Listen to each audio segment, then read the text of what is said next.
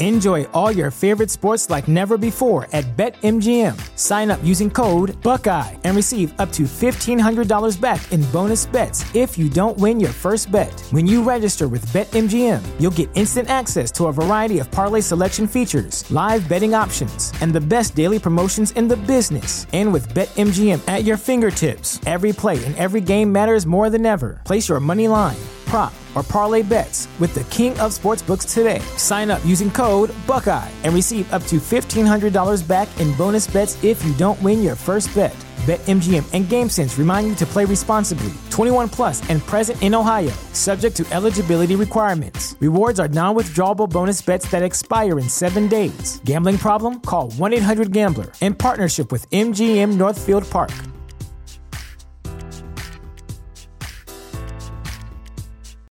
Save big on brunch for mom, all in the Kroger app. Get 16 ounce packs of flavorful Angus 90% lean ground sirloin for $4.99 each with a digital coupon. Then buy two get two free on 12 packs of delicious Coca Cola, Pepsi, or 7UP, all with your card. Shop these deals at your local Kroger today or tap the screen now to download the Kroger app to save big today. Kroger, fresh for everyone. Prices and product availability subject to change. Restrictions apply. See site for details.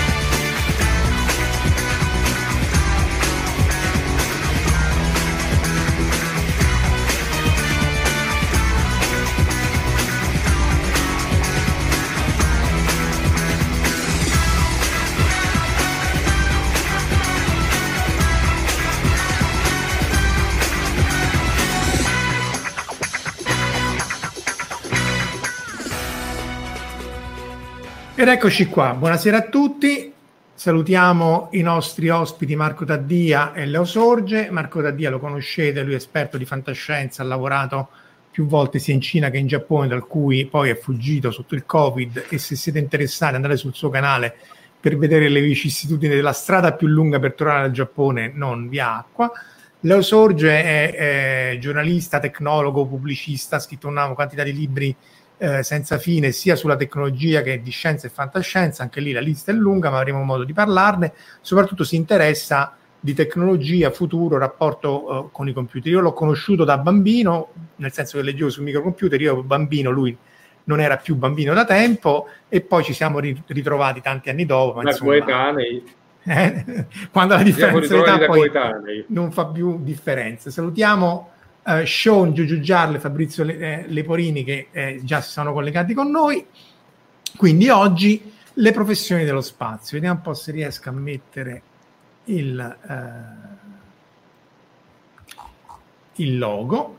Eh, non c'è Omar perché è in altre faccende affaccendato. Però... Lo sostituisco indegnamente io. Quindi... Beh, eh, degnamente o indegnamente starà ai nostri ascoltatori decidere. Anzi, votate se la sostituzione è, è degna o indegna. Vediamo un po' se riesco a fare questa cosa. Eccolo qua, e con noi accanto. Quindi l'idea è di parlare di professioni dello spazio, come al solito il tema è vastissimo anche perché il, il fil rouge di queste eh, nostre... Ah, ciao Corrado, ben, ben, benvenuto anche a te. Il fil rouge di queste nostre chiacchierate è sempre a cavallo tra scienza e fantascienza. Quindi qui abbiamo la Stazione Spaziale Internazionale e, e poi questa eh, è la raffineria che la Nostromo di Alien si portava appresso nel suo uh, ill-fated, sfortunato viaggio, uh, anche se poi non ho mai capito questi cioè avevano un volo più veloce della luce perché sennò tra i sistemi stellari non andavano. Però era più veloce della luce ma lento perché comunque deve andare in ibernazione e, e, e comunque eh, ti porti appresso la, la, raffineria dietro che nel frattempo raffina le cose. Come, come, come Alien non è che ci avesse senso, anche se poi non era quello il problema. Il problema è che sono scesi sul pianeta. Va bene. Eh, Parliamo forse dal, dal, dal, bilancio spaziale o vogliamo partire dalla parte lavorativa? Sorge. No, no, vabbè, la, la, ne abbiamo parlato prima. Io cerco di condividere queste ultime notizie che ho, che ho trovato. E, che, diciamo, eh, tutti, più o meno, tutti più o meno conosciamo. Circa. Allora, eccolo qua, add stream. Vedete? Vediamo. Allora, adesso questa slide poi verrà un attimo resa più visibile, era solo per dire che da poco è datato 26 giugno, eh, 25 giugno il, il quarto rapporto ASI, quello del 2020, nel quale ci raccontano cose mirabolanti di cosa stiamo facendo con le varie eh, nostre aziende, start-up, start-up, imprese, eccetera. Se qualcuno è interessato, in basso a sinistra c'è il nome del. Mi saluta del Flora a tutti. Eh? Ciao Flora. Ciao Flora. E, ehm, però a noi interessano in realtà le attività attuali, quindi cosa si sta facendo e ovviamente in un rapporto dell'ASI non troviamo delle informazioni straordinariamente eh, innovative, quindi più o meno tutte cose che abbiamo già visto. A noi interessa perché ne parliamo eh, più avanti, interessano la, la, la ricerca dei detriti spaziali e in parte, anche se non ne parliamo, eh, ci interessa la, l'uso di sistemi di manifattura additiva volgarmente noti come stampa 3D. È un po' più nascosto sulla colonna di destra il, nella seconda voce la, tutto ciò che è informatica in quanto tale e lì è stata inserita l'intelligenza artificiale come un servizio più o meno a ricasco dei big data, eh, cosa che eh, per ora è vera, però è vera in una parte del, dell'attività più aziendale, penso che non per altri, per altri, per altri servizi. Quello che eh, importa è che all'interno di questo, ho cercato di definire la situazione, all'interno, di questo rapporto Carlo Ferro, che è il presidente dell'Italian Trade Agency, Agency nel quarto rapporto, scrivo correttamente in fondo, eh, sempre quatro, accende il reattore dottor signor Hauser, e mh, mm, dice che siamo ben piazzati in Europa e nel mondo, però questa è l'industria aerospaziale e questo è il, il giocherello che non si capisce, non è solo spazio. Eh, quindi diciamo a seconda di come la vogliamo valutare abbiamo 13 o 18 miliardi di fatturato, insomma cifre non straordinarie ma non nulle nell'intera, nell'intera parte aerospaziale. Ehm, ci sono chiaramente come sempre grandi speranze di aumentare questo fatturato è stato da pochissimo annunciato un fondo serio, dico io perché conosco le persone, eh, un fondo che non mi parlano, per cui diciamo, io le conosco, li conoscevo prima, adesso diciamo, sono diventati molto bravi, e, però sono a parte tutto Dettori è bravissimo, e ha ehm, trovato un fondo che punta ad avere 80 milioni di euro per finanziare, adesso per ora ne ha 58, eh, per investire su start-up, quindi diciamo tutto un settore del quale si potrebbe parlare, però loro investiranno su start-up vere, non in quello che in Italia si chiama start-up, in realtà erano degli spin-off da universitari, poi hanno cambiato semplicemente dalla legge, dal, dal titolo e dal testo con eh, una cosa con l'altra e quindi diciamo c'è un po' di confusione nel settore. E, ehm, c'è da chiedersi adesso quanto si stia effettivamente aprendo il mercato. In questo mese, in questi 30 giorni, abbiamo avuto il lancio di ben tre missioni spaziali verso Marte. Una, l'ultima, quella degli Stati Uniti, poi subito prima c'era stata quella di Cina e subito ancora prima quella del, degli Emirati Arabi che mandano un orbiter eh, intorno a Marte fra l'altro eh, un lanciatore cine- eh, giapponese, fra l'altro. Mi sì, sì. sì, sì.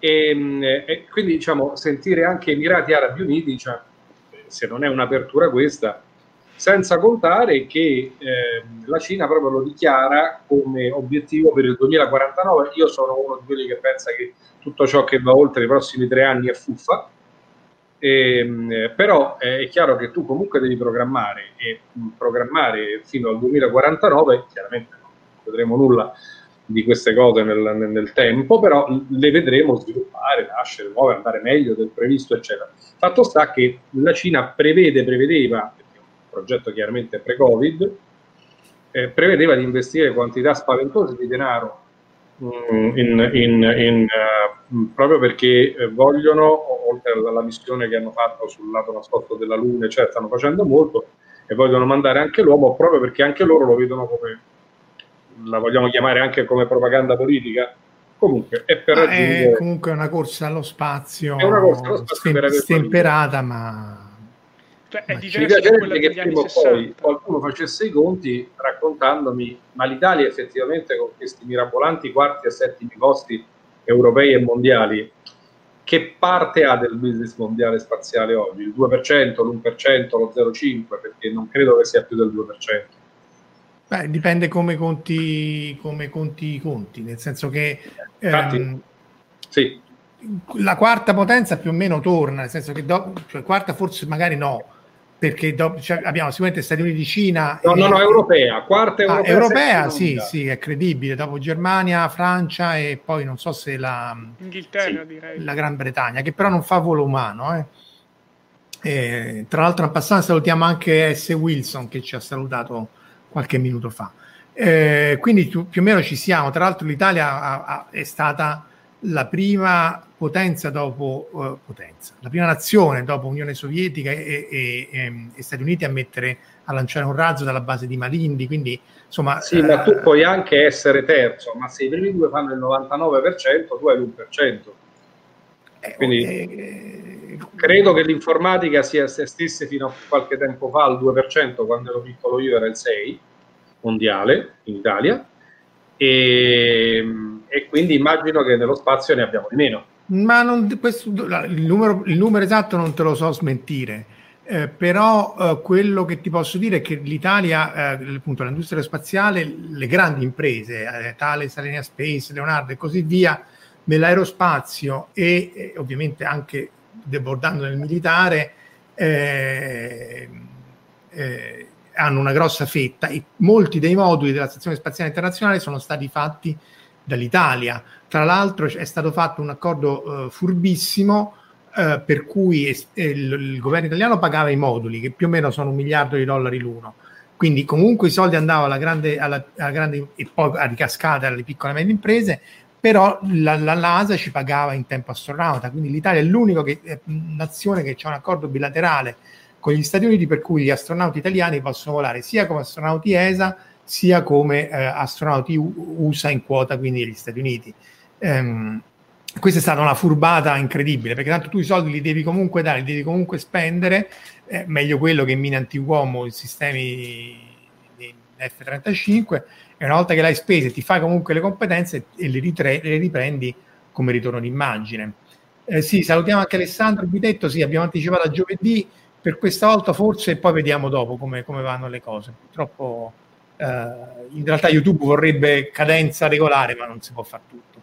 Quindi insomma, secondo me l'Italia ha un posto importante eh, sia nel, nel, volo umano che nel volo unmanned. Eh, anche l'ottica, sono, sono ottime ditte. Lei non è convinto No, no, no, no, no, io eh, eh, mi piacciono ogni tanto i numeretti, però i numeretti per queste cose sono complicatissimi da avere, probabilmente è più facile fare un elenco, una, una, una, avere i numeri dell'aerospaziale complessivo piuttosto che dello spaziale solo. È chiaro che di fronte a Germania e Francia loro sono, però una quantità di finanziamenti all'ESA, poi ritornano anche quelli, insomma non... Cioè, quarti in Europa quello è, però è aerospaziale. Io posso pensare che per quanto riguarda lo spaziale solo, per esempio in Europa siamo terzi.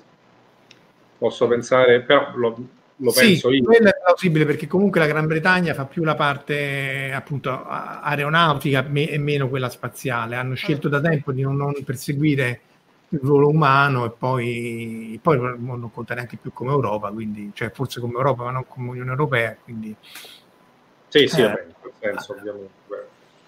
Io penso proprio anche in Europa e non in Europa, cioè, anche non solo in, in, in Unione Europea di adesso che non ha la, la Gran Bretagna, però diciamo... Quindi il discorso di base è comunque sia c'è una grandissima ripresa, un grandissimo fermento e tanti soldi e tante idee anche perché poi c'è tutta la parte, tutta la parte commerciale. No, no, io non, non ho, non pensavo di fare, faccio subito la, la seconda parte. No, no, dopo, dopo. Faccio dopo. Per questo non sapevo cosa avessi messo. Mi sono preparato. Bravo, bravo. Sapevi che oggi interrogavo e quindi... Sì, signor maestro. No, io l'unica cosa però per dopo avevo messo eh, le, delle previsioni, mi sembra, eh, di, di, ripresa delle varie attività eh, nel post-Covid, dove l'aerospazio era l'ultima degli ultimi, ma magari la vediamo più avanti, quindi... No, puoi anche dirlo adesso, tanto voglio dire, non, eh, non, magari non notate questo famoso virus che pare che l'altra cosa che l'algoritmo di YouTube non voglia esatto, quindi, questo virus, siccome poi non è un'intelligenza artificiale, non è un big data, lui fa il pattern uguale, then censura, come eh, alcuni di voi sapranno se avete seguito le prime, le, no, a noi grazie al cielo siamo troppo piccoli, insignificanti per essere censurati, però a questo canale di scacchi che citava questo famigerato virus è stato censurato in una sua live appunto e non si è capito perché peraltro e l'unica ipotesi semi-plausibile è stata che appunto onde rimuovere le fake news poi l'algoritmo effettivamente non sia proprio senziente e quindi ma Però, sì, appunto... lo, dev- lo, devono rivedere le persone alla fine il video perché se no però c'è da dire che se non lo nominiamo è meglio. Ecco. Infatti mi sono già sbagliato subito di partenza, ma va bene. Ah, io pure quando avevo detto questa cosa, mi raccomando non dite e poi ho fatto il nome istantaneamente. cioè, Però è chiaro, infatti, allora saltiamo proprio in fondo, che è un po' quello che dicevi tu, in realtà mentre facevamo i compiti per questa cosa qua eh, è venuto fuori che eh, una delle industrie che aveva più spinto e aveva mandato questo modulo gonfiabile, la Big Aerospace, quindi un modulo gonfiabile attraccato alla Stazione Spaziale Internazionale. Questa è la parte, se volete, la prua della Stazione Spaziale. Qui un tempo attacca- attraccavano gli shuttle, questa è la cupola da cui fanno molte eh, le fotografie più belle e qui c'è eh, uno dei moduli di laboratori eh, statunitensi. Noi con i russi stiamo dietro verso la poppa e vedete anche un pezzo dei pannelli solari. La cosa bellissima di questi moduli, che comunque saranno utilizzati, sono che sono gonfiabili. Quindi tu lanci un oggetto eh, sgonfio e poi quando stai lì eh, questo oggetto si gonfia e c'è molto più volume abitabile. È un materiale speciale, vediamo se c'è una, ecco qui zoomato, è un, è un, um, è un materiale speciale che in qualche maniera ti pre- previene dall'urto da micrometeoriti, tanto se buca questo buca anche l'alluminio, eh, ha tutta una struttura in Kevlar appunto per evitare eh, problemi del genere e, e, e funziona bene. E, però, appunto, questa la Bigelow il 23 marzo ha chiuso battenti proprio per via del, eh, del, del, di, questo, di, questo, virus. E questo è stato un po' un colpo, quindi tutto sommato torna un po' a quello che stavi per dire tu, Marco. Eh, sì, nel senso, adesso ho recuperato l'articolo, è praticamente una ricerca dell'Oxford Economics che praticamente mette su una barra come si riprenderanno le varie eh, le, le, varie aziende, cioè i vari settori eh, più dopo il, questa, questo virus e praticamente l'aerospazio è l'ultimo degli ultimi, cioè nel quadrante in basso dove la, ci sarà la ripresa più lenta, ma ovviamente nell'aerospazio non c'è solo la parte spaziale. Ma e c'è l'aeroplano che è un sì, disastro. anche quella degli aerei, quindi la movimentazione aerea nel, nel mondo che eh, attualmente ha una delle crisi credo che non so se si riprenderanno, anche perché eh, ne stavo discutendo con alcuni amici. Adesso ci sono un casino di compagnie che cambieranno gli aerei e andranno semplicemente a prendere gli aerei che avevano ordinato o eh, messo in disuso semi nuovi, compagnie che falliranno nei prossimi anni perché eh, non potranno fare i voli o, o, o prendere gli introiti che avevano ipotizzato a causa del virus. Beh, il 747 credo che hanno prodotto l'ultimo, quasi l'ultimo, e verrà ritirato. La British Airways lo sta ritirando. L'ultimo della Qantas è andato al deposito. Eh, ha Qantas canguro e poi atterrato. Sì, eh. quindi sì, eh, diciamo che tutti... Non vorrei creare una distorsione, non vorrei che gli americani poi ci cannassero tutti, ma qualcuno sa niente degli F-35? Beh, quelli eh, però hanno una sola persona, quindi non c'è pericolo di contaminazione. Sì, allora, no, no, no, io dicevo per quanto riguarda il fatto dei finanziamenti, degli acquisti. Io so, so che quelli turchi li prenderanno gli Stati Uniti, questo l'ho letto, quindi gli F-35 russi eh, che dovevano andare in Turchia verranno presi eh, in carico dagli americani. Però sinceramente sugli altri in progettazione non li so. Avevo visto che la Legna, eh, quindi la Leonardo, perché oramai è tutto nel gruppo Leonardo, aveva un nuovo aereo da caccia, ho visto una, o da ricognizione, non lo so, stavo guardando l'altro giorno però non ho capito con che effetto. Comunque il, il, militare non mi aspetto che ci abbia problemi, anzi di questi sì. tempi c'è un buco. Il problema sono i trasporti civili, eh, anche il, la, la, la, 380 che, che era quell'aereo a due piani bellissimo, quello pure viene ritirato perché eh, ovviamente sì. 600, anzi lista è largo sì, però invece di 600 persone ne puoi mettere 300. Io... Anche quello si basa, è, è, un oggetto splendido, vederlo accanto, io ci ho volato una volta sola, no, vederlo accanto... Una? Sì, sì, andando in Sudafrica, perché poi all'Italia c'è 777 che sono anche quelli, sono bellissimi e sono il giusto compromesso di questi tempi, perché il 747 appunto era più grande e il 777 è al limite appunto di una gestione eh, post virus in cui poi gli aerei non è detto che siano poi così pieni o che cosa secondo me il Dreamliner, cioè il 787, è quello che si mette meglio nella, nel, nell'insieme però la 380 io te lo posso dire, cioè io ci ho viaggiato benissimo, sia su quello della, dell'Air France che su quello della Etihad quando li ho presi, tutti, cioè ci ho volato 3-4 volte nell'ultimo anno e mezzo, eh, quindi no, non li ho presi prima, però posso dire che erano veramente degli aerei super, gli A380. Il 787 c'ha di bello che eh, essendo in fibra di carbonio vola una quota, cioè una pressurizzazione più alta, cioè una quota più bassa e quindi sì. dà meno fastidio alla gente e all'equipaggio. E poi in maniera molto ehm, previdente tutti i bagni vengono automaticamente disinfettati con luce ultravioletta ogni volta che c'è lo scambio tra una persona e l'altra. Quindi da quel punto di vista eh, c'era tutta una serie di, di, di, di, soluzioni ottimali. Però resta il fatto che la, l'aeronautica civile soprattutto eh, vabbè, servono aiuti di Stato, ma quello è chiaro, ci saranno aiuti. Ma torniamo nello spazio. Ma torniamo nello spazio. Nello spazio è la tua fase favorita, nello spazio non ci vivo, ci lavoro soltanto. Questo è il capitano Kirk in Star Trek 4. Eh, eh, dice, ma tu vieni dallo spazio? No, io non, non, ci vengo, ci lavoro solamente, giustamente. Quindi in realtà, ritor- ritornando nello spazio, le professioni spaziali ovviamente eh, eh non ci sono solo quelle eh, fantascientifiche poco realistiche, cioè il capitano Kirk, il Galactica, la guerra spaziale e così via. Marco, tu avevi citato alcuni di questi eh, che poi più volte ritornano. Allora, no? io ne vorrei citare uno su tutti che è uscito da poco. No, vabbè, no, partiamo con calma. Comincia dai classici.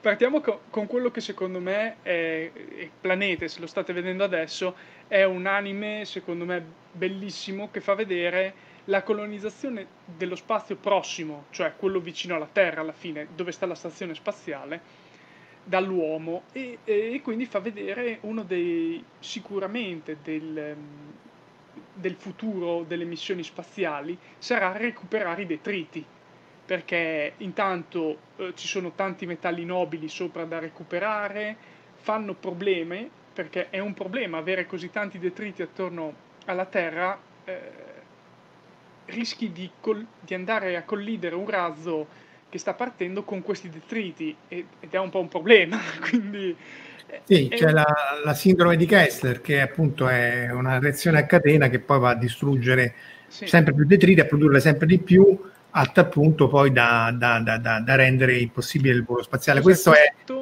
STS-7. Ah, ok. Ah, uno dei primi shuttle questo qua. Uno dei primi shuttle, cioè il, set, il, settimo volo dello shuttle. Questa è la finestra che è stata colpita da un oggetto uh, che era praticamente una scaglia di, di, di, di, vernice, quindi pochi milligrammi. E ovviamente, dato che le velocità orbitali sono dell'ordine di 7 km al secondo in orbita bassa, quando tu collidi col detrito più o meno, se è frontale 14, ma insomma siamo sempre sulla decina di chilometri al secondo, quindi eh, attraversi Roma in uh, tre secondi da parte a parte, l'energia cinetica è immensa, quindi anche oggetti molto piccoli possono creare, questo non è stato un danno pericoloso, però possono creare questo, questo tipo di danni. E appunto in Planetes, eh, dov'era? Eccolo qua, si andava a recuperare i detriti dispersi sia in orbita bassa, questo è più o meno un disegno fatto in scala, anzi è mm-hmm. fatto in scala. Sì, è fatto in scala. La Terra, la Terra ha 12.000 km eh, di diametro, quindi a 36.000 km abbiamo i satelliti in orbita geostazionaria, quindi la cui velocità orbitale è pari a quella della rotazione terrestre, quindi sono fermi, quindi ci sono tutte le televisioni satellitari per telecomunicazioni, un'idea di Arthur Clarke peraltro nel 48 se non ricordo male, e, e poi tutti quelli in orbita uh, più alta. Però il grosso sono appunto in orbita bassa, sono vecchi secondi stati, satelliti, frammenti, pezzi, collisioni, ogni tanto uh, le stesse nazioni si tirano un missile ai propri satelliti per, per, dire alle altre guardate che siamo in grado di fare queste eh, simpatiche cose, quindi alla fine il numero di detriti nello spazio non c'è il grafico, vabbè, comunque è andato aumentando eh, dra- drasticamente. Ancora non è un problema, ma un futuro alla Planetes è più che plausibile. Dove praticamente, eh, fra l'altro, non, non, mi sembra neanche che fossero ingegneri o chissà cosa, erano proprio dei lavoratori spaziali, degli spazzini spaziali che col fatto che i viaggi spaziali costavano relativamente poco potevano vivere direttamente su quelle stazioni spaziali e fare il riciclaggio come lavoro, cioè fare del riciclaggio il loro lavoro. Sì, sì perché il problema diciamo, della rimozione del detrito è che o vai a prenderli come erano, cioè devi quindi fare una missione specifica per andare ad avere la stessa orbita, la stessa velocità, la stessa direzione e recuperare il pezzo che, eh, che vuoi rimuovere dall'orbita, e però vuol dire spendere milioni e milioni di dollari per una cosa del genere. Stanno, ci sono vari sistemi allo studio di spazzini spaziali, appunto, senza mandare la gente con le reti, eccetera, ma soprattutto per prendere grossi detriti. Per esempio, l'ESA c'ha Envisat, che è un grosso satellite che è come se si fosse rotto in corsia di sorpasso sul, sulla strada del Sole, perché è veramente in mezzo all'orbita bassa, in un punto pericolosissimo, e quindi se eh, malauguratamente dovessi eh, scontrarsi contro qualche detrito e produrne ancora altri, poi sarebbe l'ESA a essere di, responsabile. Quindi allo studio, uh, sono studio vari profili di missione per andare a rimuovere questi detriti. Fra, fra l'altro, se non mi sbaglio, a proposito dei detriti, apro una parentesi semi-militare sulla Cina. Eh, mi sembra che eh, la Cina abbia usato un suo satellite per colpire un altro satellite. Quindi anche quello eh, è un doppio problema, diciamo. Sì, dunque la, la, la, la Cina sbaglio sempre, scusate. La Cina, no, allora Cina, India, Stati Uniti e Russia hanno usato, eh, hanno, hanno distrutto un loro satellite da terra. Tra l'altro gli Stati Uniti sono gli unici che hanno distrutto un satellite da un aereo, cioè un, un F-14 o un F-18 ha sparato un missile a un satellite e l'ha tirato giù così. Eh, però in, quel, in, molti casi erano in orbite basse e quindi poi i frammenti rientravano per attito con l'atmosfera. In orbite più alte poi questi rimangono.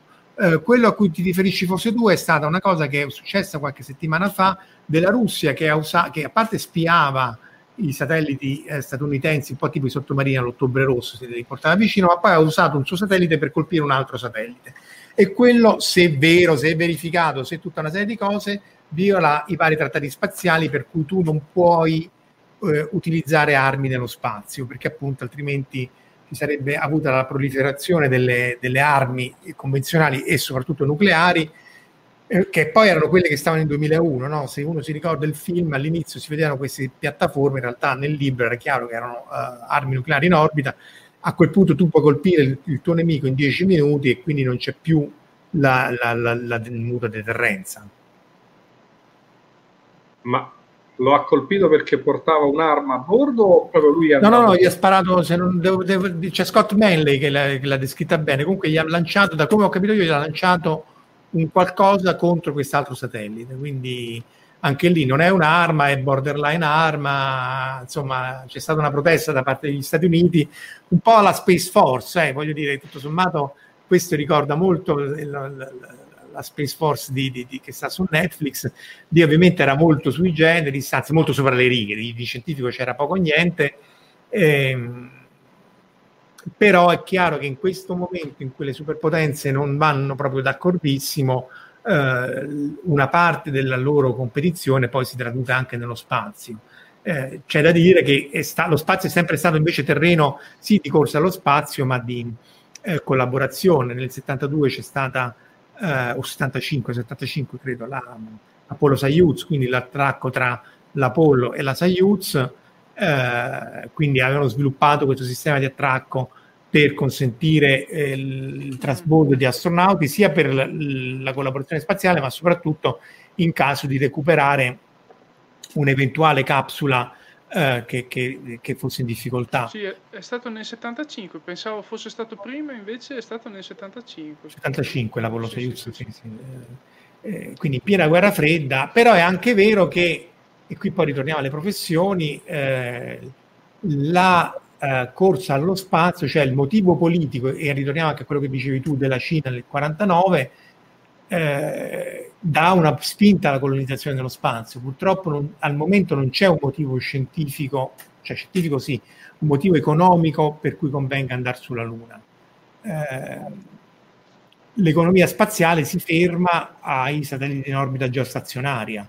Oltre diventa ricerca scientifica che è bellissima, è fondamentale, però poi quando devi andare a convincere il governo di turno lì è un po' più complicato. Eh, però con la Cina, se è il governo che la vuole fare, non è che devi convincerlo, eh? cioè eh, i soldi ce li mette loro. Ma la vuole fare, noi anche abbiamo un, un, vari, la, vari, satelliti con i cinesi per lo studio di, di, di, di, correlazione tra eventi sismici e intrappolamento di, particelle nelle fasce di Van Allen, quindi spesso sembra che ci sia un precursore sismico legato a un aumento di particelle intrappolate nelle fasce di radiazione però lì è il governo che dice a me questa cosa interessa per motivi o geopolitici o perché voglio mettere a punto tutta una serie di tecnologie enabling, perché poi mi possono dare, come le avete chiamate alla Space uh, domi- Dominance, Domination, Dominatrix. Boh. La Cina, le, le due slide, come l'avevi chiamata? Comunque, vuole dominare spazio per il 2049. E e, e, però appunto è, una, una domina- è, legato a motivi geopolitici, cioè io non ci sto guadagnando, ci sto diventando dei soldi o comunque li recupererò nel, eh, nell'indotto delle industrie, nel sviluppo tecnologico, ma, eh, ma non, non, non, lo vedo direttamente. No, però la, la Cina c'è da dire che sta facendo quel percorso di sviluppo che hanno fatto gli Stati Uniti negli anni 60, cioè se tu vedevi, o meglio, li avrai visto di sicuro, quindi, eh, che nei primi anni di questo decennio hanno lanciato a fatica delle sonde utilizzando dei lanciatori russi o altre cose, adesso sono arrivati alla seconda generazione di razzi lunga marcia, stanno mettendo in piedi la, la loro stazione spaziale, credo anche in collaborazione con la ESA, fra l'altro, Mm, nel senso che lì il problema è complesso. Loro i lanciatori russi non l'hanno mai usati, sono andati a scuola dai russi e hanno un design molto simile. Hanno fatto tutto in casa, però quello che dici tu è corretto, cioè mm-hmm. eh, negli ultimi 10-15 anni, eh, volendo essere buoni 20, hanno avuto una crescita che non si può chiamare esponenziale perché è sbagliato chiamare qualunque crescita non di virus esponenziale, però una crescita molto rapida eh, di sviluppo spaziale. Le loro stazioni spaziali ricordano molto le vecchie Salyut, eh, ossia il modulo centrale poi di quella che è stata la Mir, la Stazione Spaziale Internazionale, e però hanno avuto una vita abbastanza breve e, e adesso ne vorrebbero fare un'altra, ma insomma è tutto molto uh, discutibile. Però e, e, sulla collaborazione si sta cercando di fare una collaborazione tra, uh, come dici tu, ESA e forse al limite anche Stati Uniti e Cina. Ci deve essere un modulo italiano sulla stazione spaziale cinese, non è chiaro se ci si farà o no eh, però il problema lì è l'ITAR, cioè il fatto che loro, l, l, l, i, russi, sì, i Stati Uniti per primi e, e, l'Europa per seconda, tutta una serie di chip, di tecnologia,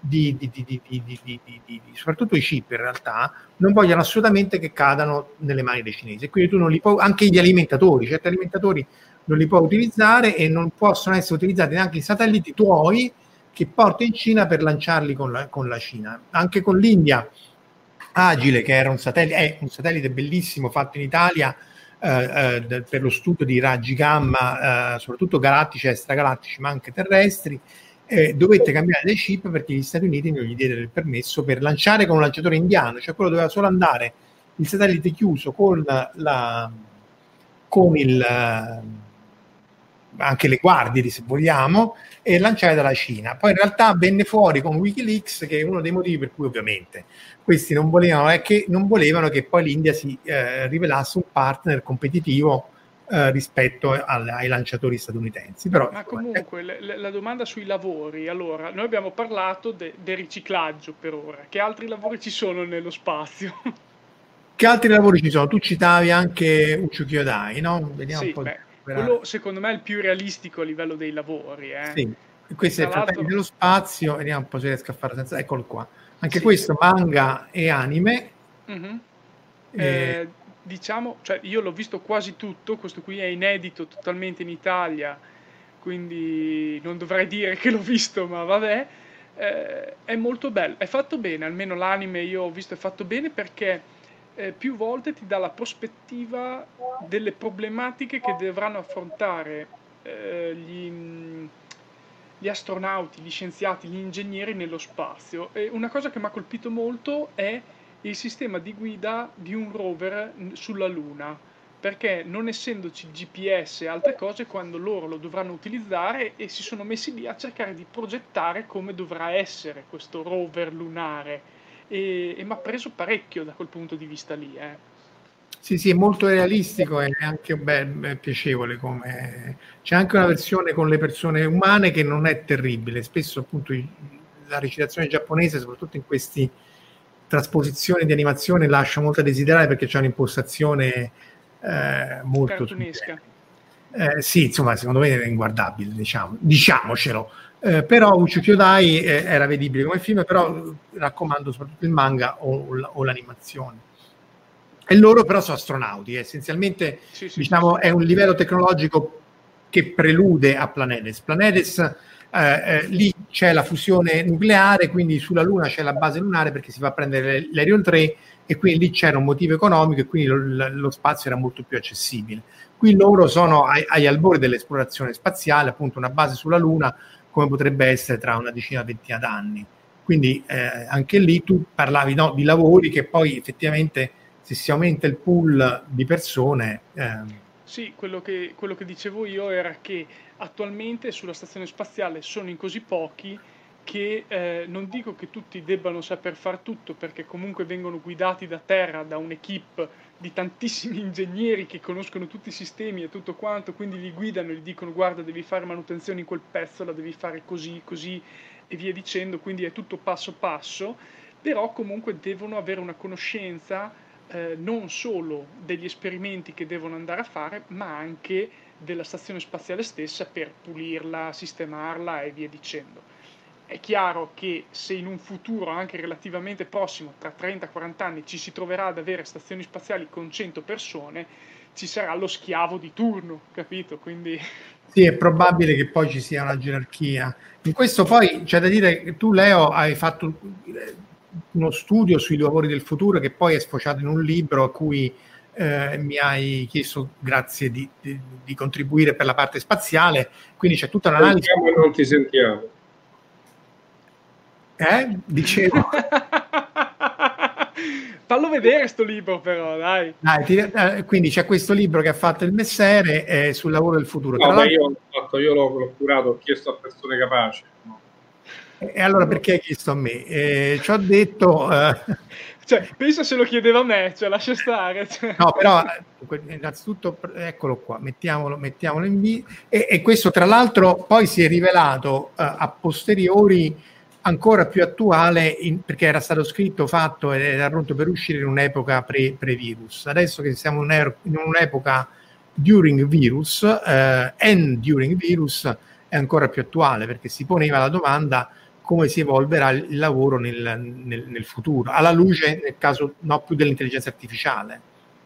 Beh, di tutte le cose che stavano, beh, poi tu lo sai perché ne hai fatto parte, comunque di tutte le cose che stavano succedendo e in particolare sull'aspetto dell'intelligenza artificiale più o meno esplicita ma era, cioè, dietro c'era anche proprio la ristrutturazione della società, se vogliamo anche mh, mh, termini un po' complessi da affrontare in ambito scientifico come eh, la Universal Basic Income, cioè il reddito di cittadinanza, quindi il fatto che ci fosse uno spostamento eh, delle forze lavoro ehm, perché comunque diminuisce la quantità di lavoro disponibile, anche se ci possiamo inventare tante nuove cose, eccetera, eccetera. Quindi si crea una nuova, una nuova società più o meno con fermenti più o meno maggiori di prima, c'è determinati campi, però poi in realtà si cerca di andare contro le rendite, le rendite di posizione che ci sono sempre in tutte le società ferme come la nostra, diciamo, però raccontata così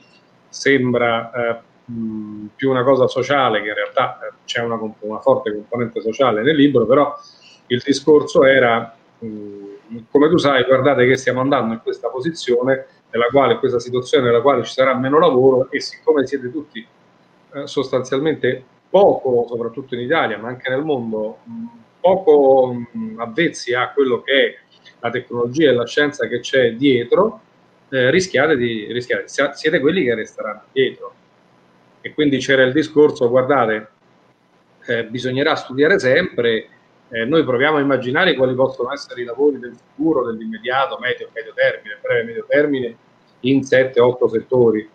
Però in realtà dovete, siete voi che dovete capire che dovete uscire dalla comfort zone del non so niente del gioco con Facebook del, dell'imparare cose. E quindi eh, per esempio il, il lavoro de, dei lavori dello spazio eh, il, il, più divertente era proprio il vaporizzatore spaziale sì. per lavori non, dello spazio non si intende solo lavori nello spazio cioè c'è tutto quel, quel materiale umano che sta a terra che eh, pianifica, lavora, eccetera, eccetera. Quindi il vaporizzatore spaziale è un lavoro mh, che sicuramente a breve termine darà eh, un certo tipo di lavoro a terra perché, perché poi questo poi è il lavoro di Marco perché eh, tutti i, detriti piccoli non, non, potranno essere rimossi che con laser che va lì e pu, pu, pu, li identifica. Quindi, sì, infatti questa è l'evoluzione di un articolo che abbiamo scritto nel 2015 15, credo, con, tra l'altro con, anche con Gerard Mourou, che come dico sempre, poi è andato lui, ha, ha, vinto il Nobel per i laser, l'idea di avere un laser molto potente,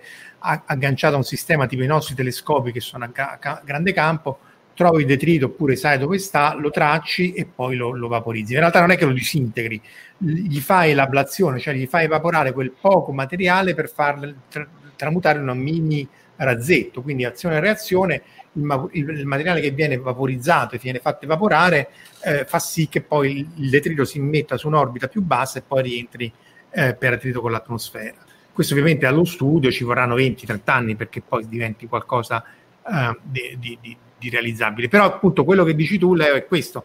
Eh, ci sono una serie, innanzitutto una tutta serie di lavori comportano lo spazio ma non andarci fisicamente perché appunto quello è prerogativa di un'elite di gente espertissima che però sono pochissime persone rispetto que- agli impiegati del, del, anche se uno non conta l'aerospazio, ma proprio solo lo spazio, stiamo parlando di decine di migliaia di persone, forse anche centinaia di migliaia.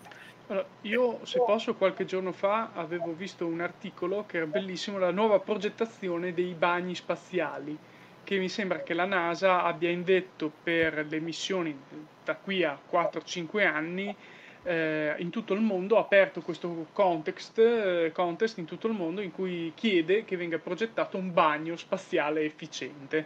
No, che è comunque una cosa complicatissima perché innanzitutto i liquidi hanno bisogno di tre eh, sistemi di sicurezza, poi lì va anche riciclata eh, l'acqua perché non è possibile. Però c'è una domanda di Alessandro che adesso vi mostro e questa direi che è per Leo. Quando parlate di intelligenza artificiale vi riferite a robot che possano aiutare nello spazio, o tipo i cubi sulla stazione spaziale, o anche modelli di analisi da terra? Allora, certamente in questo momento a modelli per analisi da terra per quanto riguarda lo spazio. Ehm, in realtà la parte interessante del, dell'intelligenza artificiale sarà quando riusciremo a fare cose che vanno oltre l'ottimizzazione che noi non sappiamo fare a mente o con altri strumenti matematici, quindi eh, quando si riuscirà a fare delle analisi diverse, in certi campi già le facciamo, però mentre ehm, eh, la parte attuale eh, prevede che si usino strumenti di intelligenza artificiale come ottimizzatori di funzioni già presenti, eh, quindi quello è un business, quindi è un servizio ormai disponibile in cloud, eccetera, eccetera.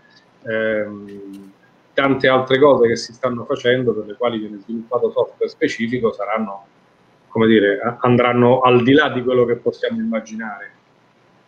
Però è l'intelligenza artificiale o comunque questa reti neuronali, abbiamo fatto una puntata anche su questo, qualche live fa, eh, stanno in qualche maniera scompaginando quello che è il lavoro del futuro, che era uno un po' dei temi che tu affrontavi nel, nei, nei, vari saggi del, del, del, testo, cioè certe cose non avranno più senso nel futuro. Per questo, per, questo, abbiamo usato ehm, prima, cioè bisogna sempre dire prima del Covid, è ovvio, prima del Covid, però eh, la, la, la, pressione forte era eh, sempre una disperazione di, ehm, perché eh, finisce la, la, la, la, gamma media, quindi eh, la, piccola e media borghesia sparisce e quasi tutti diventano poveri. Questo è vero anche culturalmente, la piccola e media borghesia della cultura e della preparazione sta sparendo e diventano tutti poveri di cultura e poi vediamo eh, quello che succede, ma eh, nella nostra, nella nostra analisi, la, nella mia analisi, la forza dirompente era proprio l'intelligenza artificiale usata come servizio che ti organizza il lavoro, ti cambia i processi in modo anche che tu non te lo puoi immaginare, siccome in realtà la gran parte dei lavori che noi facciamo sono sostanzialmente inutili, anche se non ce ne accorgiamo, e quando arriva l'intelligenza artificiale tutti i lavori che erano inutili, che qualcuno valuta tra il 30 e il 50% di tutti i lavori che vengono fatti, proprio non come tipologia, come applicazioni, è, è chiaro che affidandolo ad una macchina la parte inutile viene eliminata. E quindi, quindi tra, i mestieri, appunto, il vaporizzatore, quello che costruisce nuovi strumenti, anche o, o il sistema, come diceva Marco, o il maker e ancora di più il matematico, questi sono mestieri che in qualche maniera sono al sicuro dall'avvento uh, dell'intelligenza artificiale, anche perché poi tutta questa intelligenza non c'è, cioè un, svolge dei compiti specifici in contesti molto specifici. Eccolo qua. Ma infatti il problema è proprio, è, proprio un deficit di immaginazione che abbiamo ormai.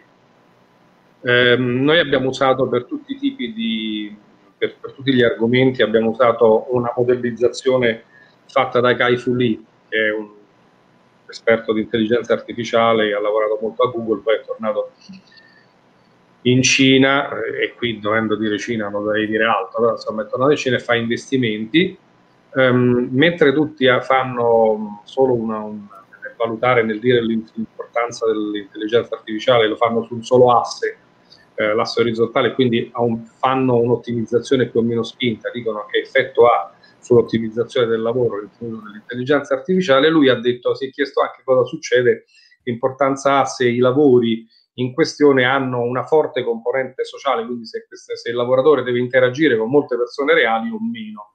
E quindi diciamo ha usato un modello bidimensionale che qui è leggermente decentrato semplicemente perché l'ho fatto più grande possibile e mh, per vederlo a schermo e nella parte di sotto ci sono queste frecce. Eh, lui l'ha diviso in quattro parti, quindi mh, po' partendo dall'alto a sinistra lavori che hanno un po' di uso umano, insomma di importanza umana, ma non più di tanto, una zona abbastanza tranquilla, una zona a, a, lento, a lento decadimento e poi una zona di pericolo in realtà si può spostare un po' tutto, nel senso lo slow creep, la zona a, a lento decadimento è una zona nella quale a brevissimo tempo eh, non ci sarà più lavoro, la danger zone è una, è, una, è una, cosa che viene fatta a brevissimo tutto in automatico. Quello che abbiamo cioè, aggiunto sarebbe per il lavoro, cioè tu se sei in queste zone qua rischi che poi non... Sì, sì, sì, se sei a lento, a lento declino hai qualche anno ancora prima che il tuo lavoro finisca nelle mani delle macchine, le chiamiamo ancora macchine perché non ci siamo ancora abituati neanche all'elettronica, figurati all'intelligenza artificiale, se sei in danger zone è fatta, è già automatizzato tutto. Quello che abbiamo aggiunto al modello è di mettere queste frecce, quindi la variabile tempo. Ed è eh, quindi eh, eh il matematico, siccome eh, come dire, è sempre più capace, è sempre più ampia la capacità dell'intelligenza artificiale di eh, lavorare su modelli matematici non solo a grande complessità ma anche innovativi, prima o poi la maggior parte del lavoro finirà eh, nelle sue mani e quindi non sarà più fatto da uomini. E mentre è molto divertente eh, questa, questa, questa, funzione controtemporale, eh, il vaporizzatore spaziale, siccome cambiano sempre, correggimi se sbaglio Marco, cambiano sempre il, il tipo di detriti a seconda del tipo di missioni, del tipo di satelliti che abbiamo in orbita, è una cosa che potrebbe andare in controtendenza. Quindi teoricamente oggi sappiamo più o meno dove stanno questi detriti, li possiamo calcolare e quindi possiamo pianificare una, missio- una missione che eh, faccia solo l'ultimo step di, di, di, di, ricerca e quindi per il puntamento partendo da delle coordinate più o meno certe che abbiamo. Però nel futuro può anche darsi che la cosa si complichi e quindi eh, si richieda un, uno sforzo di immaginazione umano per cui eh, una funzione che parte come eh, praticamente meccanica, come automatica, possa diventare invece, possa richiedere una certa, un certo allora, se la fantascienza mi ha insegnato qualcosa, mi ha insegnato che tu non devi dare un laser che può distruggere veicoli spaziali a un'intelligenza artificiale autonoma. Cioè, se proprio... quindi direi che prima che tu affidi il sistema di puntamento, il laser, eccetera, eccetera, ad AL o ai siloni, non, non lo fare, insomma. Ovviamente, ovviamente noi parliamo sempre di queste cose, poi però è da un punto di vista tecnico, nel senso che poi eh, la, la, morale e l'attività di ogni gruppo sarà, di ogni nazione o di ogni raggruppamento sarà quella che determinerà se o meno appunto dare, dare il fuoco. No, soprattutto perché non puoi rischiare che c'è, c'è, c'è un errore, cioè il problema paradossalmente perché questo nello spazio, appunto nei mestieri dello spazio è, è un po' c'è più sicurezza perché tutta una serie di attività, certo la stampa 3D la fa lo stampante, però insomma comunque se prima la, lavoravi eh, a, a, a, rimozione, adesso lavori ad addizione, però cambia poco. Però per esempio l'intelligenza artificiale delle macchine a guida autonoma è assolutamente andrebbe fatta domani, però c'è molta resistenza perché poi dice ah ma nell'un per 10.000 dei casi che c'è l'incidente senza considerare poi tutti i morti, eccetera, eccetera. Quindi po' quello. Prima che tu dici a un sistema automatico di far fuoco ai detriti, che magari è più sicuro e più affidabile dell'umano, eh, c'è, c'è, tutta una, una, una, strada da percorrere. E, e, infatti i lavori, diciamo, sono più a rischio quelli che forse lo spazio o l'ingegneria aerospaziale o anche la tecnica aerospaziale è, è un po' più al sicuro dalla, dalla da questa evoluzione dell'intelligenza artificiale? C'è un'altra domanda che metto qui sotto, sempre di Alessandro. E mettiamo si cerca di esternalizzare. Bellissimo. Si cerca di esternalizzare, cioè non ci sono. La leggo perché magari c'è chi si ascolta solo in audio. Lui dice: per qua, chiede per quanto ne sappiate, si sta pensando di potenziare e creare nuove divisioni interne o di esternalizzare queste competenze di intelligenza artificiale? Appunto, allora, posso anche dare un dettaglio maggiore di mezza frase. Eh, scrivere software che eh, realizza funzioni di intelligenza artificiale è molto complesso. Eh, quindi quanto più possibile si cerca di fare quello che si è sempre cercato di fare nel software, ovvero sia una serie di funzioni sono disponibili e con quelle fai più o meno tutto. Se poi tu hai un tuo sapere specifico per il quale i modelli attuali non vanno bene o per i quali tu pensi di poter realizzare eh, dei miglioramenti rispetto al modello che c'è adesso, allora usi delle altre librerie, degli altri strumenti con i quali vai ulteriormente a raffinare il modello fatto con strumenti standard. E quindi più o meno una volta si parlava del fatto che il, il, vero, il vero software core business fosse il 5% dell'azienda e che il 95% poteva essere fatto con strumenti standard a basso costo, ehm, con manutenzione bassa o nulla, ma il 5% doveva essere fatto in questo modo. Questo è ancora più vero oggi per sistemi di intelligenza artificiale perché, ripeto, la preparazione necessaria per fare del, dei sistemi funzionanti è, è, è elevatissima, per cui quelli che lo sanno fare lo fanno, mettono a disposizione questi modelli che poi eh, il problema è che oggi come oggi vengono pacchettizzati eccessivamente, eh, per cui tu non sai mai nell'usarlo, effettivamente devi fare una gran fatica per capire se le condizioni al contorno della matematica, della matematica che ci sta dietro, anche della statistica che ci sta dietro, eh, tu le stai rispettando se stai fuori e quindi il modello ti dà delle risposte che in realtà non sembrano vere ma non lo sono perché da qualche parte hai fatto quella che una volta si chiamava la divisione per lo zero, insomma. Eh sì, ne avevamo parlato un po' nella live con Massimo De Santo, cioè non c'è bisogno che poi la Rise of the Machines, cioè la rivolta dei siloni sia che poi si mettono a sparare per le strade, basta che poi non ti danno il mutuo, cioè magari perché la, la, la guida autonoma di nuovo ti, mi porta a casa, sì, magari struscia e vabbè, ma quello c'è un algoritmo, eccetera, eccetera, che o ti secca la live e vabbè, muore nessuno, oppure non ti dà il nucleo, il, nucleo, il, il mutuo perché poi qua scava, che scava, che scava, è perché non sei bianco, figlio mio, e non... Eh, vabbè, quello lo sai, quello lo sai che succede, cioè, che succede, cioè. Purtroppo il bias dell'AI e, la polarizzazione che c'è eh, nel, è molto più forte di prima, c'è sempre stata, però più vai in queste questioni eh, dove si usano grandi moli di dati che devono essere puliti, se no non servono a niente, e quindi gira che ti rigira sono sempre quelle le basi di dati che usi e più scopri che dietro c'erano dei pensieri che magari 30 anni fa erano sempre sbagliati, però 30 anni fa non si scopriva e oggi eh, si scopre che siccome sei donna non, non puoi fare delle cose, non, se, se viene affidato in automatico, ma anche, anche, anche in America, anche per quanto riguarda il sistema giudiziario, insomma.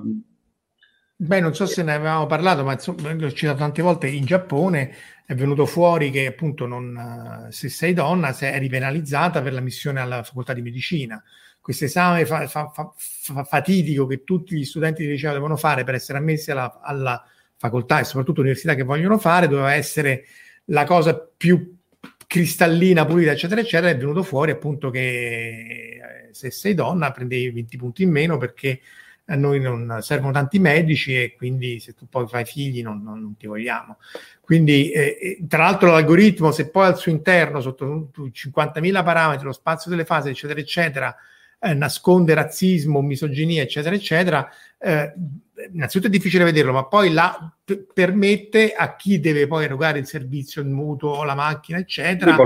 lui. No, di dire guarda, io che, io che c'entro, è l'algoritmo eh, che lo fa. Eh, non... Co- comunque stavo leggendo una, l'ulteriore commento che è andato avanti sempre di Alessandro, che eh, secondo me si riferiva più al fatto di creare, non so, dei consorzi per la gestione della, come dire, delle intelligenze artificiali, cioè alla fine queste intelligenze artificiali che le varie aziende stanno creando e magari se le usano per il loro tornaconto, non sarebbe il caso di, non dico creare degli standard, ma di qualcosa di open che sia disponibile a tutti? Esistono, eh... allora è ovvio che in parallelo esistono anche queste iniziative cosiddette open.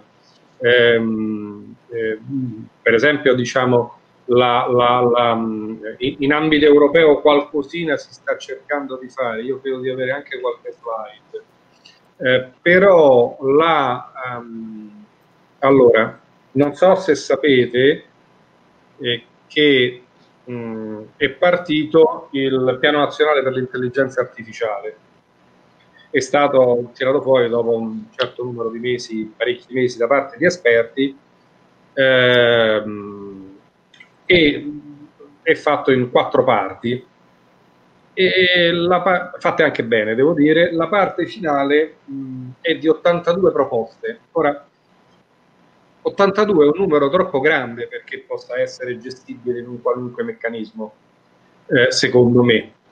Io penso, se ho scritto il mio commento alla romana, pare Lutero, cioè sembra sempre che ci vogliamo rifare dei modelli culturali per i quali noi adesso spieghiamo al mondo come funzionano le cose.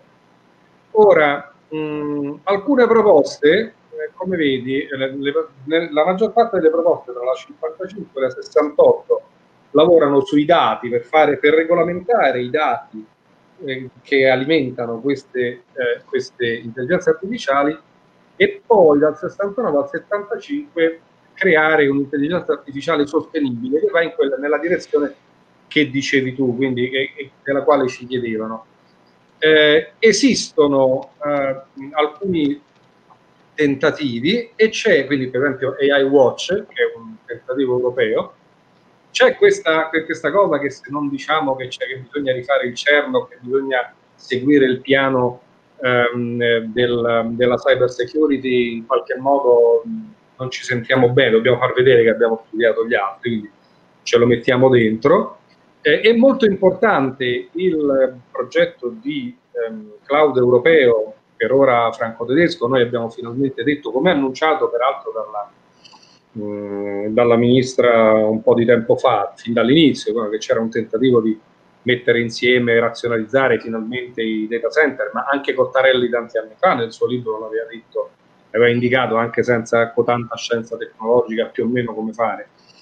E, ehm, per cui diciamo c'è una serie di tentativi con questa ipotesi anche di fare un, un CERN, io lo leggo alla romana, un CERN per l'intelligenza artificiale, eh, queste cose non si parlano tra di loro, si parlano tra di loro in un tempo lunghissimo e, il rischio che corrono di fare, a mio modestissimo avviso, è che facciano la fine del GDPR ovvero sia del, di un tentativo di fare una cosa fatta bene per la sicurezza, ehm, senza considerare che c'è una lunga storia precedente che è difficile da sanare sia in, in, ambito, in ambito, già europeo, figuriamoci con altri, con altri confini. Quindi tutta questa roba che facciamo conto funzioni oggi, collide tranquillamente con le scelte cinesi e con le scelte ehm, statunitensi per dire solo due, due, operatori, quando sicuramente avremo altri operatori di qui a cinque anni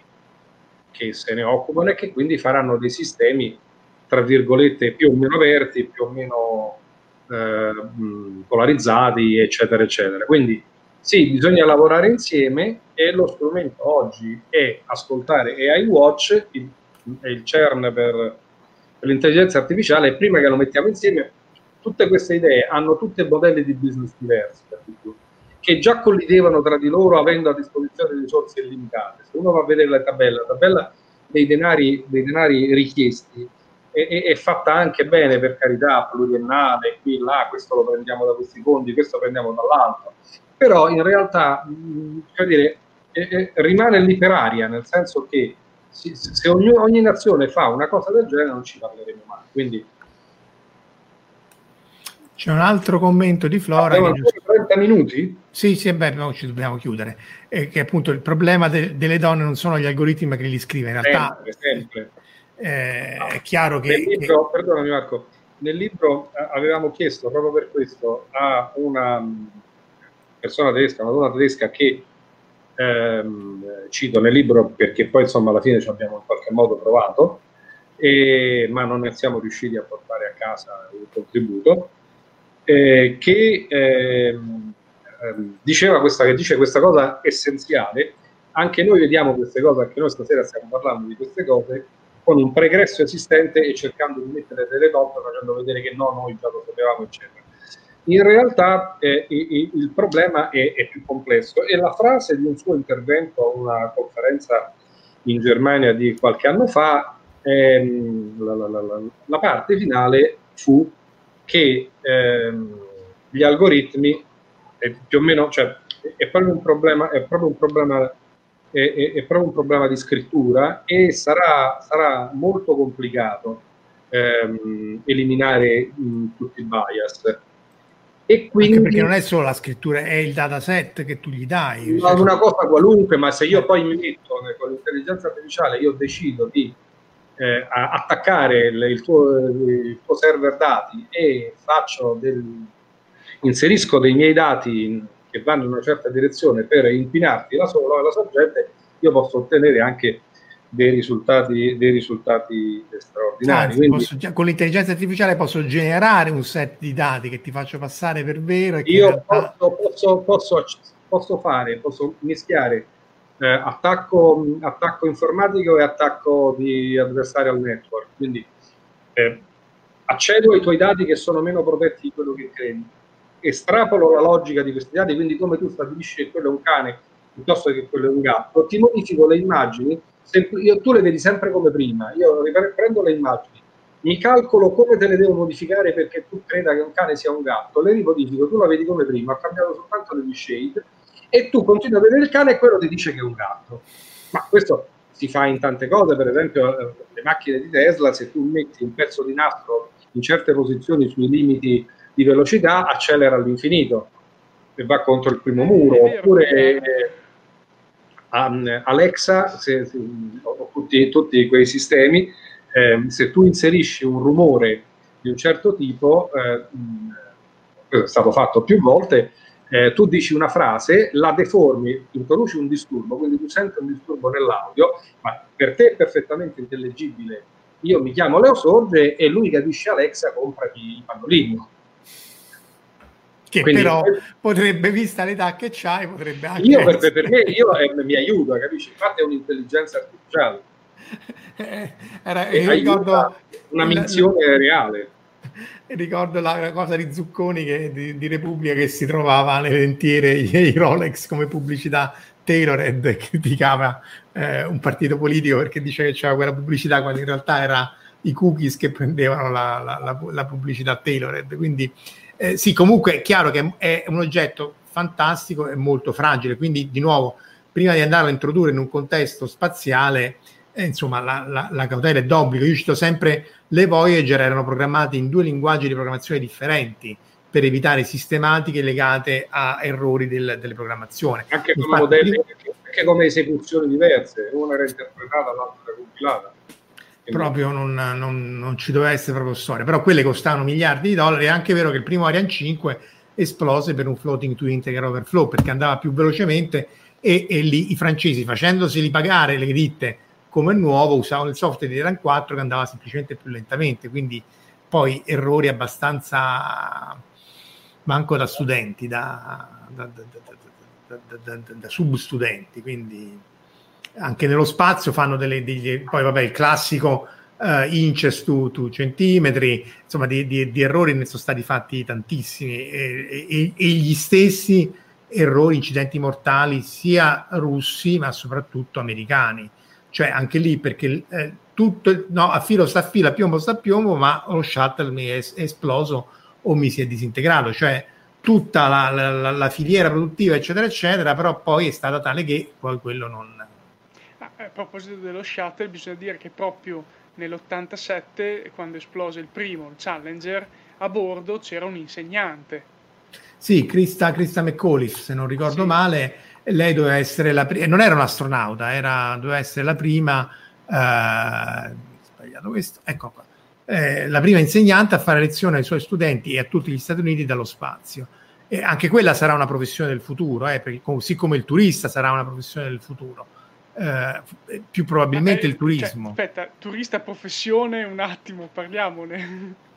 Però... Eh, no, hai ragione, diciamo sarà un, un, modello di business per il futuro, cioè ci sono stati turisti spaziali, qui abbiamo uh, Dennis Tito, che è stato il primo turista spaziale nel 2001 uh, sulla stazione, questo è il modulo russo, c'è anche l'icona della Madonna di Kazan sulla stazione spaziale, poi ce ne sono stati credo 9 o 10, una delle più famose è Anush Ansari nel 2006, eh, Shuttleworth che volò con il nostro Vittorio nel 2005 eh, e poi c'è tutto il, il, business degli hotel, cioè si cercherà di, di portare eh, reddito, eh sì, Raffaele ti proponi, mettiti in fila, anch'io mi propongo, però loro pagavano 20 milioni di dollari a, a settimana, che comunque come rapporto prezzo-prestazione è meglio della Spaceship One e 2, cioè questa qui è il volo turistico suborbitale, quindi non vai in orbita, vai nello spazio, ti puoi chiamare astronauta perché sei sopra i 100 km, eh, questo è l'aereo che ti porta fino a 15 km.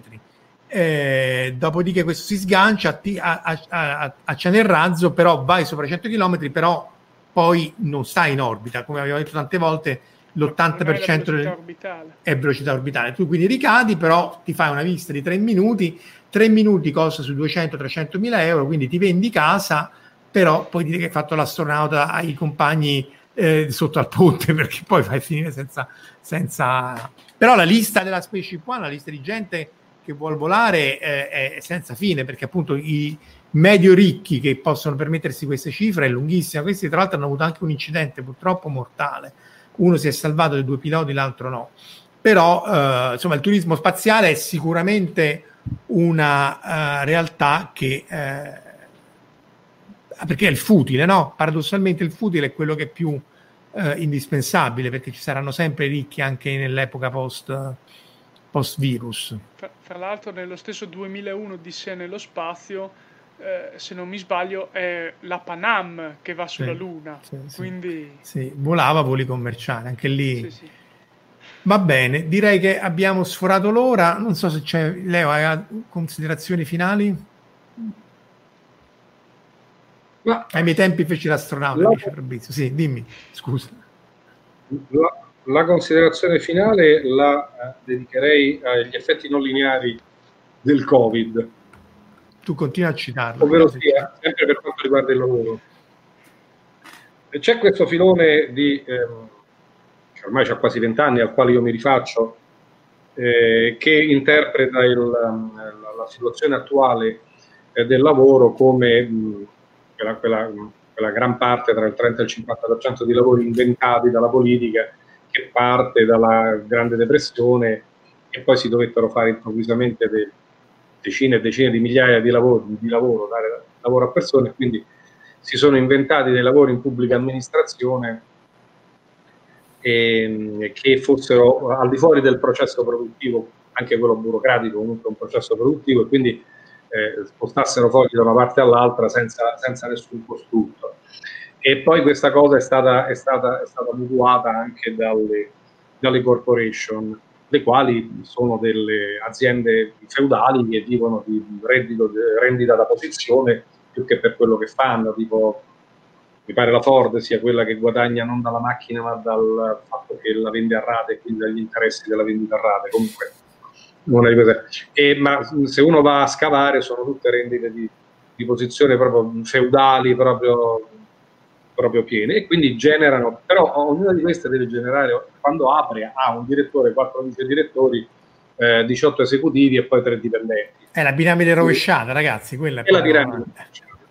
E, ehm, poi diciamo, sono altri, molti altri che ci sono divertiti a parlarne, eccetera, eccetera. Cosa succede però? Che tutto, tutti questi sistemi hanno una fortissima inerzia, sono sistemi dotati di sistemi e, e, che si appoggiano, però all'Aquila a un certo punto, se un terremoto, le case erano tutte attaccate, a un certo punto, adesso non vorrei toccare un argomento che tocca, che è veramente qualcuno, però eh, se, le, se, se, hai un sistema coeso forte, a un certo punto improvvisamente viene a mancare un pezzo, scopri che tutti gli altri che erano appoggiati cadono, cadono oltre a te, non cadi solo tu. E eh, questo è quello che è successo con un blocco. Tantissime attività che noi abbiamo e che non riapriranno non riapriranno perché hanno il passivo già da prima ma non lo sapevano, in qualche modo tiravano avanti, oggi non facevano una cosa, domani non ne facevano un'altra, poi avevano una certa clientela abituale che vuol dire vi faccio prendere un po, per, un po' in giro, ma piuttosto che cambiare tutti i fornitori, tutte le cose che faccio dal ristorante al lavandaio, quella volta me la da sporca, quella volta me la da in ritardo, comunque pago un po' di più, però ci vado lo stesso, lo conosco, eccetera, eccetera. Ma tutte queste cose ormai non ci saranno più perché, perché dovendo ripartire sarà molto più complicato e soprattutto quelli che sono bravi e, e prenderanno il lavoro degli altri, anche perché tutte queste, queste piccole attività che esistevano prima in realtà impedivano alle attività capaci che però avevano bisogno di altri investimenti da fare se avevano un numero di clienti maggiori, impedivano di, ehm, impedivano di scalare verso l'alto, di avere maggiore base utente e quindi di poter fare le cose che si dovevano, che si dovevano fare. E quindi adesso quelli bravi, che non è per forza che quelli bravi di adesso sono quelli che erano bravi prima, però un certo numero di bravi assorbirà la capacità eh, di lavoro, di avere clienti, eh, nel senso di customer, quindi un grande numero, e, mh, e, con un effetto, questo è un effetto noto, si rompe all'improvviso, comincia a lineare. Il problema non lineare è che è come quando tu non riesci a svitare un tubo e, e, e, per farlo devi tagliare. Quando vai a applicare la cesoia, le linee di sforzo ti deformano tutto, quello che c'era prima e quello che c'era dopo, e tu hai due pezzi che non si possono più in nessun modo unire se non sei in una parte in mezzo e se non usi gli strumenti corretti. Quindi eh, purtroppo ci saranno degli effetti di cose che non dovevano succedere, ci saranno anche io ovviamente diciamo magari questa mia visione è un po' catastrofista, un po', o un po', po catastrofista. Questa mia visione catastrofista eh, io la vedo so, soprattutto nel mondo del lavoro. Eh, prendiamola come, come, spinta a ripensare i processi. Io ho 60 anni, come diceva Marco, sono vecchio, e eh, quando ero piccolo si ripensava di processi. Io non lo capivo quando si facevano le radio private, le prime radio private dovevano ripensare i processi che noi non sapevamo esattamente, già non sappiamo pensare, figura di ripensare. però avevamo 15 anni, 16 anni e c'era già questo problema. E la radio privata è stata il nuovo sistema che prendeva informazione, prende, eh, eh, non pagava i diritti a chi li doveva pagare per la musica allora andava a prendere pubblicità. Non ci sono grossissime differenze. Chiaro, la tecnologia allontana, la tecnologia rende i poveri più poveri e dire, un buco nero ascolta, eccetera. Però eh, non crediate che, eh, vabbè, voi avete già un, una certa età, però chi ha 20 anni, 30 anni, eh, se la faccia sotto, eh, si interroghi, studi, studi continuamente, trovi un modo per ricordarsi quello che studia, per capire se quello che studia sta andando in una corretta direzione, si faccia una traiettoria continuativa e sia in grado di dimostrare sempre quello che ha studiato. Perché è finita l'epoca del pezzo di carta che sta lì, l'ho preso e adesso stica. Adesso ogni anno dobbiamo fare delle cose e saperlo dimostrare. Lo, lo, posso dire sulla mia persona. Io non sono laureato perché non mi è mai piaciuto studiare, lo dico, però sono un tecnico altamente specializzato che appunto va in giro Cina, Giappone, parti del mondo, ma quello che ho sempre visto è che su ogni minima cosa devi sempre darti da fare, c'è sempre qualcosa da imparare, qualcosa di nuovo e se non lo fai sei fregato, cioè proprio seriamente sei fregato, quindi... Sì, beh, adesso, abbiamo, adesso abbiamo bisogno di trovare degli strumenti pubblici che ci permettano, invece di un curriculum su carta, tu devi avere una serie di dimostrazioni, documentazioni, eccetera, che cambi nel tempo e poi devi automaticamente aggiornarti, ricordarti quello che hai fatto, perché lo, è, è, quello, è, è quella la tua università. Bene, con queste parole di, di sfida più che di, di, di disperazione, però vero, Marco. No, io volevo solo aggiungere una cosa perché abbiamo parlato di fantascienza solo in due casi, Planetes e Yuchi Kyodai, ok? Ma eh, volevo parlare anche di Moon, dove si fanno i minatori, di Expanse, dove ci sono i minatori. Aspetta e, che te li metto, sì. eh. Aspetta okay. che te li metto. Ecco qua, Moon che faceva il minatore. Sì, alla fine era da solo, ok. Per questo Expanse che fanno i minatori, Armageddon dove hanno fatto i minatori. C'è il pupazzo, abbiamo cercato il, lo. Il... L'armadillo, vabbè. E, e, poi in, ad Astra in cui non si è ancora capito cosa facessero ad Astra te l'ho censurato come, come dicevamo nel fuori onda ad Astra te lo censuro in cambio ti do, ti do quello che sta appunto che qui facevano i trasportatori spaziali i camionisti spaziali eh, che sì. era Alien ad Astra non si è capito che film era, vabbè, lasciamo perdere. Ed era solo per dire che eh, tutta la fantascienza nel prossimo futuro vede nello spazio come, come lavoro nello spazio quello del minatore. Quindi... Beh, il lavoro più cre- eh, credibile, realistico, sì, perché poi c'è il filone Star Trek, Galactica, eccetera, ma quello Lì è proprio più avanti. molto più, cioè è difficile poi una guerra spaziale, ecco, Spance la racconta, ma lui stesso non, non ammette che sia realistica, quindi una guerra spaziale è poco realistica per costi, da, danni, eccetera, perché se sto in orbita ti tiro giù un'arma nucleare a 10 minuti non, non c'è verso. E citiamo allora, però poi chiudiamo Futurama, i, i come si dice, non, quelli che consegnano i pacchi. Sì, sì. Ecco, il fattorino spaziale. Il fattorino spaziale, ecco. il fattorino spaziale, io mi prenoto fattorino spaziale. Io. Flora dice, eh, infatti, allora portiamo, allora, Raffaele giustamente dice quelli non sono minatori ma sono trivellatori. Sempre Raffaele non commenta ad Astra, però una, una tua ehm, review non ci starebbe male e anche Flora, eh, pure lei, lo ha relegato con Indiana Jones 4 la trilogia di Guerre Stellari e così via, in questo non mondo di qualcosa che uno forse ha sognato, ma che effettivamente non è che... Io ad Astra su Was l'ho stroncato dall'inizio alla fine, quindi c'è proprio qualcosa di inguardabile. Evitiamo. Va bene, allora però sulle note di Futurama ci possiamo salutare e ci ritroveremo con Marco sicuramente, ma anche con Leo Sorge perché l'argomento è molto vasto. Grazie mille. Ciao. Grazie a ciao. tutti. Ciao Marco, ciao Marco. James Fantascientificast,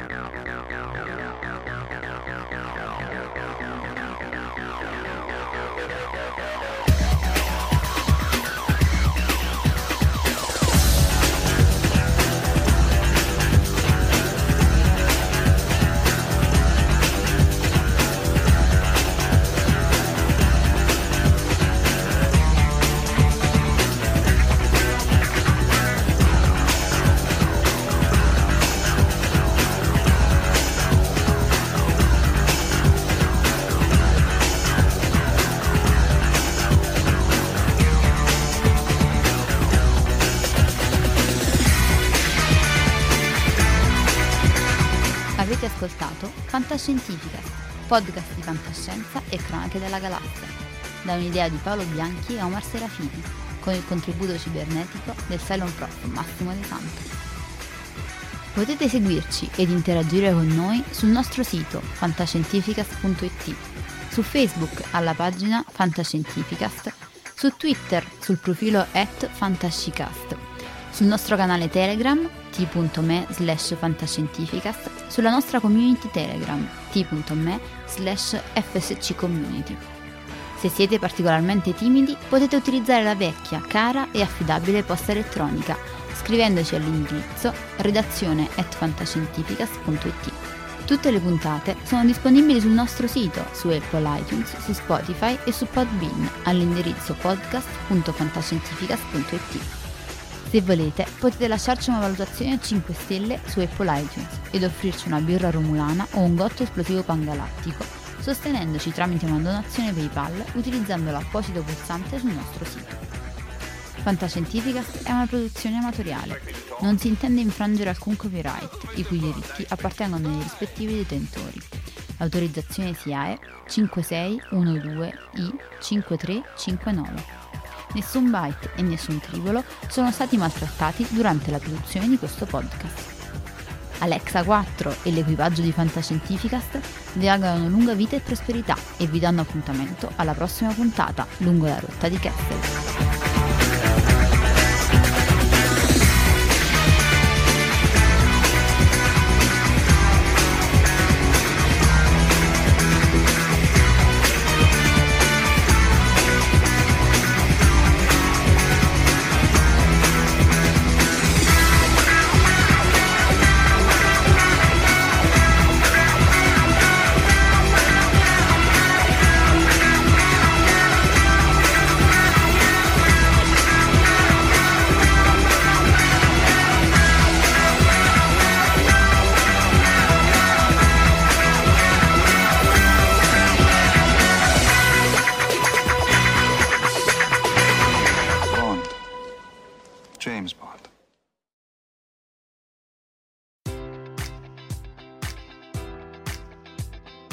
Enjoy all your favorite sports like never before at BetMGM. Sign up using code Buckeye and receive up to $1,500 back in bonus bets if you don't win your first bet. When you register with BetMGM, you'll get instant access to a variety of parlay selection features, live betting options, and the best daily promotions in the business. And with BetMGM at your fingertips, every play and every game matters more than ever. Place your money line prop, or parlay bets with the king of sportsbooks today. Sign up using code Buckeye and receive up to $1,500 back in bonus bets if you don't win your first bet.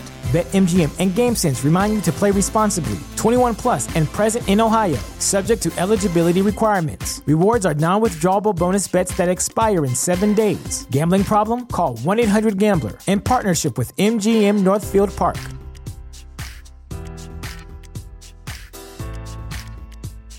Sick of being upsold at gyms? My guy, you're currently a base member. For $90 more, I can upgrade you to our Shred membership. For 130 more, you'll be a Swole member. And for just $300 more, you'll reach Sweat Platinum. At Planet Fitness, you'll get energy without the upsell. Never pushy, always free fitness training and equipment for every workout. It's fitness that fits your budget. Join Planet Fitness for just $1 down and $10 a month. Cancel anytime. Deal ends Friday, May 10th. See Home Club for details.